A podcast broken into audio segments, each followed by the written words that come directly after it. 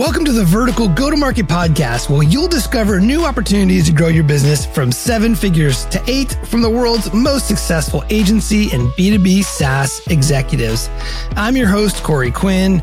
Today, I'm joined by Russ Perry. Welcome, Russ. Welcome. Thank you, Corey. Thanks for having me. Super excited to have you on the show. Would you mind introducing yourself to our listeners who may not be familiar with you and your background? Yeah. So I am a uh, failed agency owner that never was able to successfully go from seven to eight figures. So really wish I would have had this content, you know, 10 years ago. And then really from that, you know, looked at what am I going to do in my life and how can I continue to provide value in the creative space and the strategy space. And out of all of that, I've started a company, which I'm currently the CEO of, which is called Design Pickle. So we are a flat rate subscription creative services company. Uh, we have technology to work with brands. You know, tons of agencies use our services to give creative output every single day. Just super consistent, super scalable, good quality. I love it. It's not super sexy. It's not like I'm creating the next, you know, RNA treatment in startup land, but we do it well and we've been doing it now for eight years. So it's working. What's the origin story behind Design Pickle? I mean, it comes back to being a really bad agency owner, to be honest. I, I, we were the do it every, we were the do everything agency. And for many years, I ran it myself. And then I got a partner who was out of Argentina, super, super smart guy uh, named Federico, but he was much more of a traditionalist agency guy. And so we had a model where I managed the clients. I do the sales here in Arizona where I'm located. He does all the back of house production and design and strategy. And it worked really good, but we were never able to create systems. We were never able to create processes. Every project was this huge one off lift. And eventually that just became too burdensome to grow because any, any error, right? Any problem, we, we could never fix because the next time we were doing something different. So you'd always have different problems, no process. So anyway, close it all down was like, crap, I'm an adult. I have kids. I have a family. I have bills. I can't just not do something and started consulting in marketing and found that the everyday design support was really hard to find without just spending a ton of money on a full-time employee. So cobbled together a little do yourself program for my my consulting clients to get simple production designs done. And this thing took on a life of its own. So much so I was like hey I think this is something other like anyone could actually use. I love pickles like love, love, love, love fermented foods. Other like the pickle is the best word you can choose. You don't want to use like kimchi or sauerkraut or whatever. So design pickle was born and uh, we just, I mean, the lo- I'm wearing a t-shirt. I don't know if anyone's watching. This is not our actual logo, but this little dude I just drew in a book. It went against every part of my DNA for branding to just like whip out a logo, but it worked and we're uh, still using it today. That's awesome. And in the early days, how did you grow the business? Did you take a primary primarily a vertical approach or was it more of a market generalist approach? So even today, we struggle with specialization, namely because design is kind of, I always say design is like a business utility. It's a commodity. It's like internet or electricity. Really, most companies need it every company needs it at least once in their career or life cycle. Many companies need it all the time. So we find that specialization, and this was true when I started, was super hard because one, early days, you're just so hungry for clients. You're just like, do you have a credit card? Cool. This is what I'll do. Like, please, I'll help anybody. And my growth strategy at that time was super sophisticated. I basically pulled down my email list. I emailed every single person on my email list one by one. So this wasn't a BCC. This was like, here you go. I ended up getting blocked by Google because I sent too many emails in a day. And I asked them if I could guest blog or guest post with their audiences. And I was blogging for physical therapists, for coaches, for electricians. It was the most random strategy, but it worked. And I got enough lift to be profitable our first month with everything. And things evolved. And really from there, we've driven into paid advertising. Uh, but this again leads to a lot of the challenges that I wish I would have specialized early on because because when you're delivering a generic service to a huge audience, it takes a lot of dollars to find people who are ready to buy. And that's where I see one of our biggest inefficiencies even today in our growth channels is that we generate a lot of qualified people, like right kinds of people, but they're not ready to buy. And so it's a learning lesson and we're still growing around it. yeah. So one of the areas that I was excited to talk to you about specifically that you are running this business, providing this potentially commoditized service. I'm not sure how commoditized yeah. it is, but there is uh, there's a new entrance in the market which is generative ai it's chat mm-hmm. gpt there's all these new platforms coming along. And and as the ceo and founder of this business doing it for a number of years now as a business owner in the field that you're in how does this impact your world so which hat do you want me to wear first my business hat or the oh shit, there are computers doing what we're selling hat because those are two different conversations. I think we'll start with the business owner only because a lot of business owners will be in the listening audience and I'm sure they're yeah. chomping at the bit to hear your perspective yeah. on this. Yeah. So we, we have driven, you know, deep, deep down this topic. Not only do I have PhDs on staff that are working for us, helping create our own versions of this technology, but I'm thinking about it as an, as an entrepreneur, as a business owner. It's like, what can I do? And I laugh because like the last hype cycle that I think we all can remember was like crypto. And some people kind of got it, but other people were like, I don't really know what to do. Like, I'm not sure. And then you have the random guy who's like, I just made $10,000 selling a cat JPEG and you don't get it. So true. unlike that. Yeah. unlike that, this is so clear and real and applicable.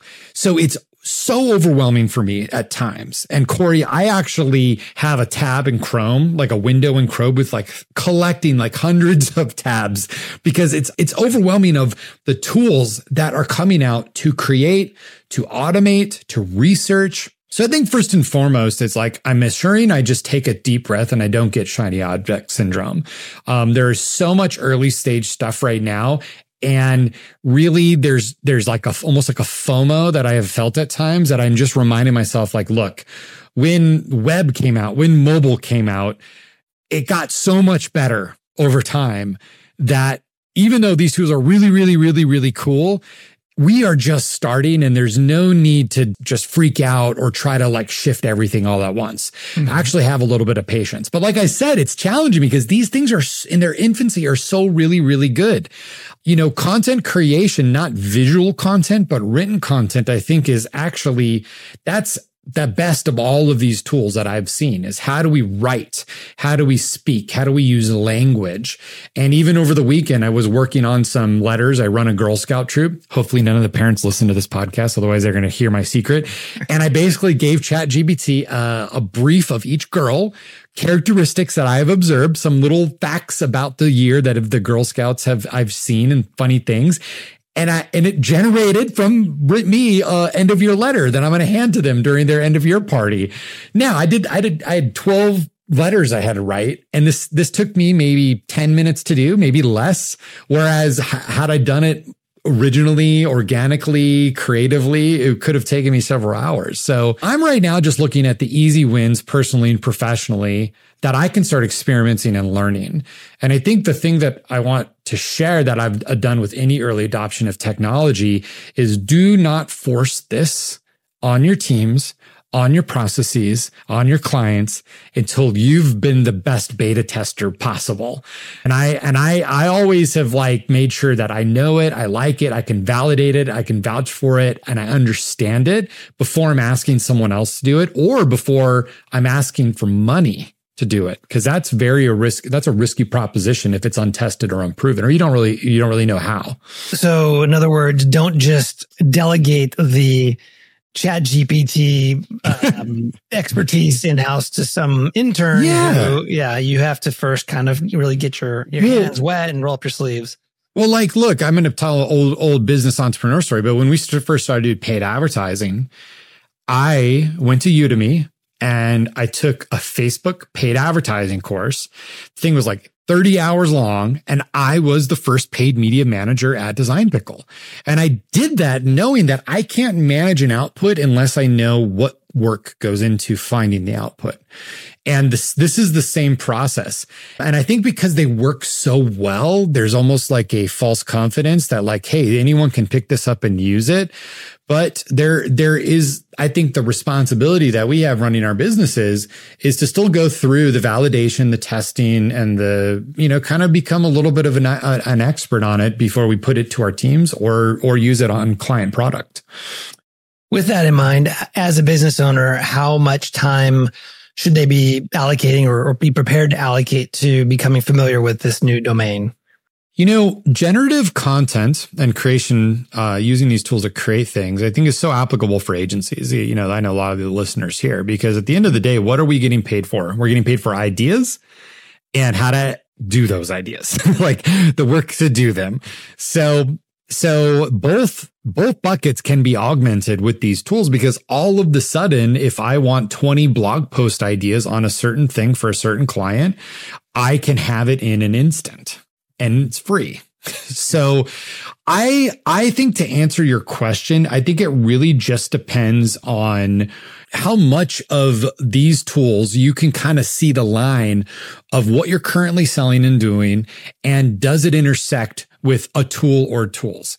I know you talk a lot about specialization, Corey, and how to like do how do brands and agencies get specialized that that's the same concept that's happening with these AI generative tools. Right now, there's a lot of generous tools, DALL-E 2, Midjourney, ChatGPT.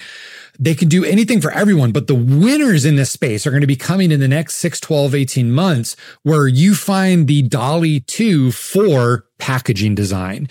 You find the ChatGPT for lawyers or whatever it is.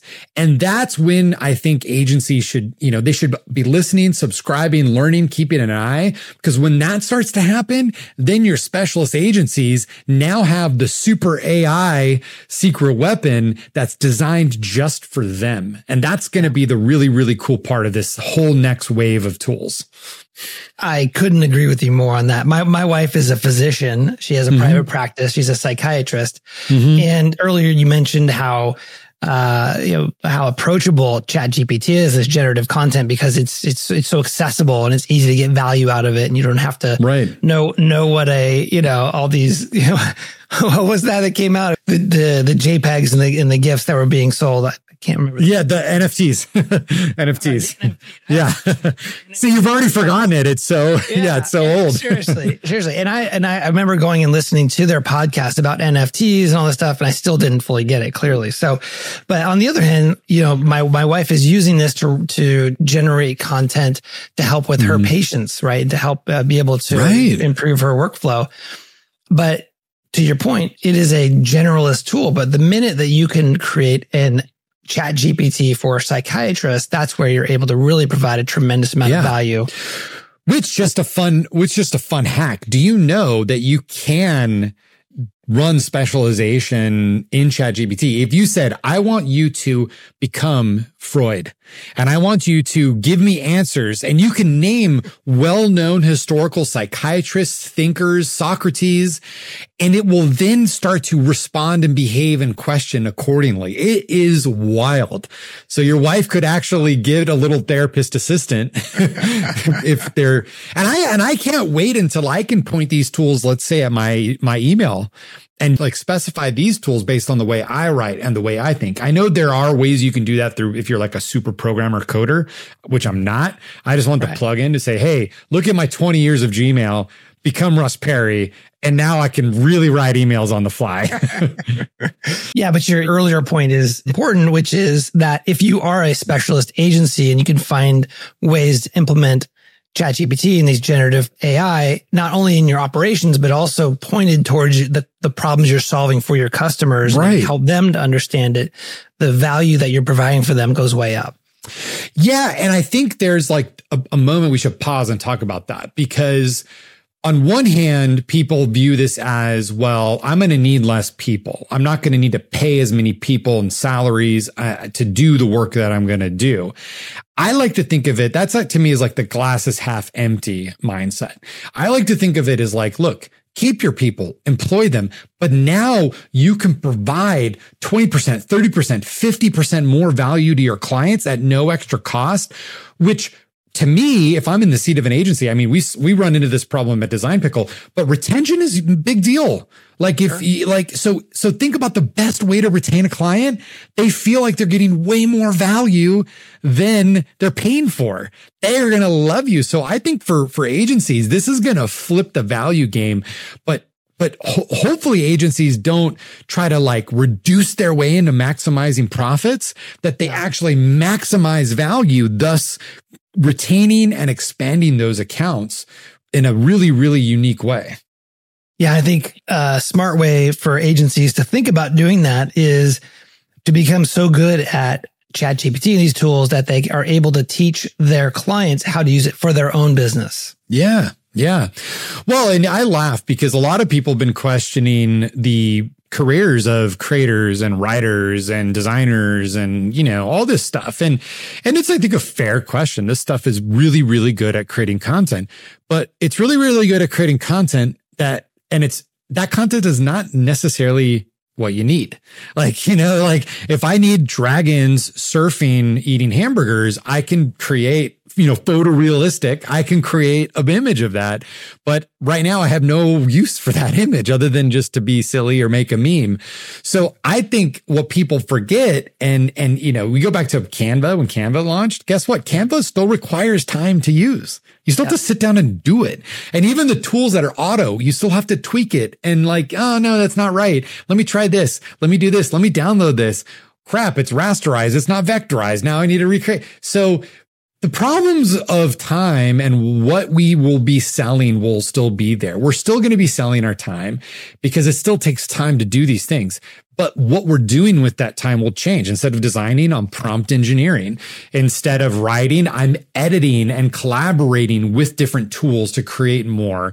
So don't think that everyone's just moving to the beach to chill all day long while these robots do the work for us. And for agencies, I don't think they should be fearful of losing out on their unique value proposition because really you're just better at doing stuff than your clients.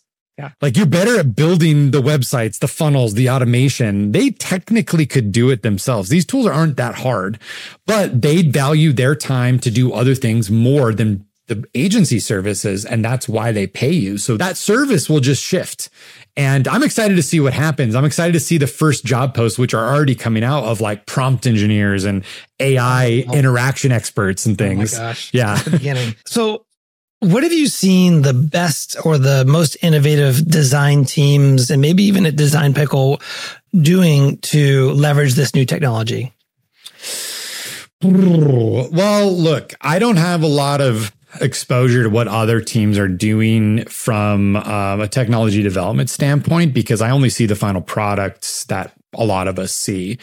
But I think right now it's still too early to tell how the teams are really going to be integrating this in a long term way into the processes. One, the tools are just changing so fast. like it's like as soon as you get a handle on a tool, it, it radically changed. But I think when I look at creative teams specifically, back to kind of your question, prototyping and concepting has just become unlimited. So this is amazing from a client relations standpoint because now you can be spinning off ideas, whether it's written or visual. And if you're programming or uh, an engineer, software engineer, even in coding, almost instantaneously as many variances, as many versions. And whether you do that and present it to your client or the client does that and then presents you the ideas, to me, this is huge because it's like low cost ideation or no cost ideation, which enables so much more exploration before you have to create the, the, the real product. And when, you know, even a year ago, concepts take a day or two days or three days. And you're like, Hey, give me 500 concepts. Give me 500 ideas. You'd be like, okay, that's going to take two months. But now you're like, all right, I'll get that to you tomorrow. so just think about that. Like it's wild what ideas now, how much more better and developed they'll be because concepting is just like the cost is practically gone to zero. Yeah. Yeah. And so as a result, the, the quality of the final output goes up because there's a lot more inputs that are coming in to be able to yeah. generate that. Yeah.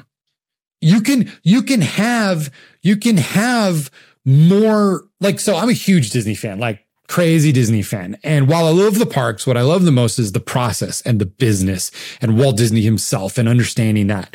But when they, I, but it, like, if you've seen the fantastic documentary Into the Unknown on Disney Plus about the making of Frozen 2. Just hypothetically, if you've been, if you've been it, well, you'll discover and you'll get an insight into the creative process. Now it's not Pixar, it's Disney animation, how iterative and collaborative the creative process is. And, and when you see a final animated movie and you look at the original ideas, it couldn't be further from what it started to where it ends. And I think that, you know, personally, I know I've had to approve stuff because we're just like out of time. Like we just got to go and it's not right. It's not exact, but, but now I think we can go through so much more of that with with a normal amount of time that the end products will be so much better and the ideas will be bigger and more impactful for business outcomes for clients. Are there any legal, ethical, or moral risks to using these tools? Oh, so I don't know the audience age here. There's probably some younger, but Corey, I feel like you're rough. We're close in ages. Like this is the Napster days of of of creation. Wild so I remember, yeah, it's the Wild West. There's going to be lawsuits for sure. However, this is so progressive that and important that just like digital file music sharing didn't go away, it just got cleaned up. It got legislated. We figure out ways that people can make money that they were happy with. And that's going to be the same thing. So word of caution. I'm not a law, law expert, but I would just say, you know, use your common sense here in terms of using these assets and tools with client work because you never know, right? Like early days, we got hit with a with a Getty Images stock asset lawsuit because one of our designers found an asset that happened to be copyright and they have a whole legal army chasing people to oh, yeah. sue them for that. Yeah. Today we have, yeah, yeah, exactly. What's ironic is when we received that, that notice, I was actually negotiating a legal stock asset agreement. So now today we have like commercial licenses for all the stock that we use. So we don't sure. have to worry about it. And I told the, the sales guys like, Hey, if you get this law thing dropped, I'll, I'll sign up the package, which he was able to do. Um, but it's, it is the Wild West. And I, I, I'd say like, look, I'm not a legal expert you probably not got to stress about it right now because these the big players have you know OpenAI is owned by Microsoft practically. You got hmm. Google. They're going to do it right and they're going to do it legally. And there will be new monetization schemes that come out of it. So have fun, be careful, but like, you know, probably don't launch your big international advertising campaign using just straight out of the box generative content. You never know. Yeah. yeah. And uh, I'm reminded of the, the, the fact that I'm grateful that I grew up before there was, you know, iPhones and the ability to take photos because, hmm. you know, I was a wild kid and, you know, some, some of these things never get off the internet. And so, yeah. Uh, just to, just to keep in mind that once it goes up, it never comes down. So exactly, yeah. Now I do think there's a lot of hypocrisy going on in the hmm. legal content space. So basically, if you're if you're not into it, a lot of artists are claiming, "Hey, these models are being trained by our content." Our content, whether visual or verbal, is proprietary to me. I have copyrights. It's what I create. Thus, you, you know, you're, you're, you're illegally using this content and to create these things. And I was like, okay, I kind of get it. However, if I'm just an everyday designer and I am have a brief to work what would I, I used to design? What would I do? I would go online. I would go to like Dribbble or other inspiration sites and I would look at stuff and I'd be like, Oh, that's cool. Oh, hey, this is a cool style or whatever. What do we do when we study design in school? We learn techniques. We learn from artists that are famous and we aggregate that information. We create our own original work. Yeah. So on one hand, I think it's a bit hypocr- like a bit hypocritical because the computers are just kind of doing what we do anyway. Now, there are some claims that the exact work is being used and not like iterated on, which that's no good, right? Like if you're, your stuff is just being copied directly. But we'll see. I mean, obviously there's a long road to go on the legal side around it. I just think people need to stress out a little bit less and instead of fighting this, be like, how do I become a 10x artist? How do I become a 10x designer? How do I become a 10x whatever with these tools? Any tips or websites or or resources for folks to follow with regard to this new sort of evolution of technology? Oh my gosh. You know, this is actually, I am still like, I'm on the front edge of the wave right now, but I'm leveraging a ton on a couple sites. Do you, you do show notes for your podcast? Yeah. Uh, I, I, will actually send you, I can't remember the name of the website, but I have one. I will ensure, ensure we include it on the show notes for Perfect. your, your folks. Beautiful. But as as weird as it is, Reddit is really fantastic for this stuff mm. because it's so real time.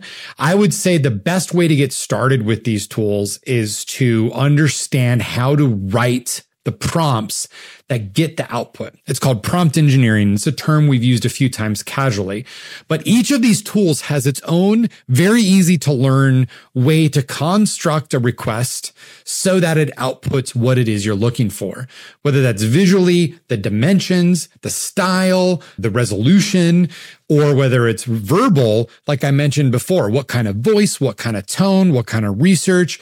And once you get a handle on that, it's not like learning programming. It's just all like regular writing. These tools become super powerful. So I'd say that's where mm-hmm. people should start. And I'll send you a couple links once I get back to my computer of good places. And then the thought leadership on Substack in this space is really, really good. So there are a lot of good Substack authors right now that have high and, and on Medium as well but it's just moving so fast that you don't really like the individual contributors and writers in this space are the best way to find information because there's no books yet there's no courses there's nothing yeah. there's nothing like that you can't even create something because by the time you launch it it'll be it'll be outdated Yeah, I, I, agree with that. It's hard to keep up. I, I, I, tell you, given given everything else I'm trying to do with my day job, quote unquote. So, yeah, uh, so yeah, yeah. Any any good tips on that would be would be helpful for myself and the audience. So yeah, totally. So if you're listening to this, go to Corey's show notes and you'll get a couple links of where to get started. Beautiful. Last question for you, Russ. What's your motivation? Wow. So I've gone through a lot in my life and I come back to our vision statement for the company, which by the way, I created when it was just me.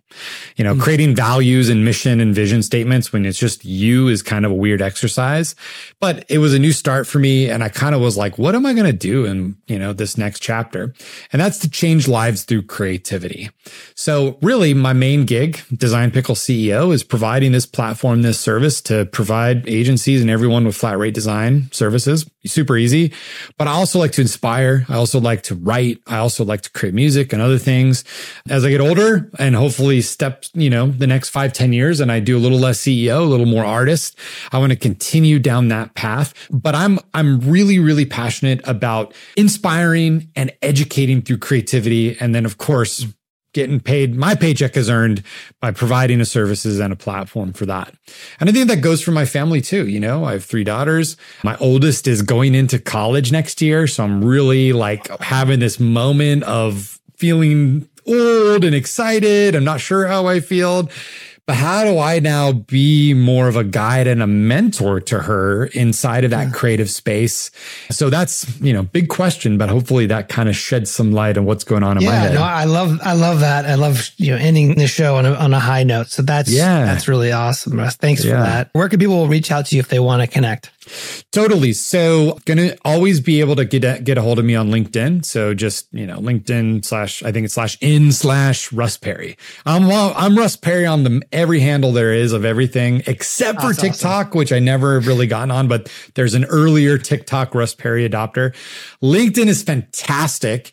And in the next month, we are launching our own newsletter called Create Tech, which is something that I'm going to be driving with my own podcast and my team here interviewing and discovering and teaching on this intersection of creativity and technology. So hit up Design Pickle or set a reminder in about a month to come back. We don't have it set up just quite yet. We actually had our big planning meetings this month on it, but I'm excited to have this all the time, doing more deep dive, tool analysis, having fun, how businesses are using it. But it'll be republished on LinkedIn for sure. So you can just start there. Who is the intended audience for your newsletter and podcast? Like who, do yeah. who are you speaking to? So we're really going after this persona called the creative manager. And it's the mm. person responsible for the purchasing and management and productivity of creativity inside of their organization. So that could be in an agency, that could be in an in-house team, that could be in some global operation and you have a creative ops VP around that. But I think there's there's not a there's not enough conversations having being had around it's super nerdy, right? But like niche, talking about niche is like yeah who's getting really nerded out about more efficient workflows, about cheaper tools and technology, about digital asset management. Like I get excited about that and I want to create a tribe of people who want to be dorks about that kind of stuff. Beautiful. The, yeah. the more specific around that, the better and the more resonance you're going to have. I'm excited for you, Russ. That's awesome. Yeah. Yeah. Thanks. Appreciate it. Yeah. Well, thanks so much for joining the show, Russ. Thank you, Corey, for having me. Appreciate it as well. All right, folks. That's it for today. I'm Corey Quinn and I hope you join me again next time for the Vertical Go to Market podcast. If you received value from the show, I would love a five star rating and review on Apple Podcasts. Thanks, and we'll see you soon.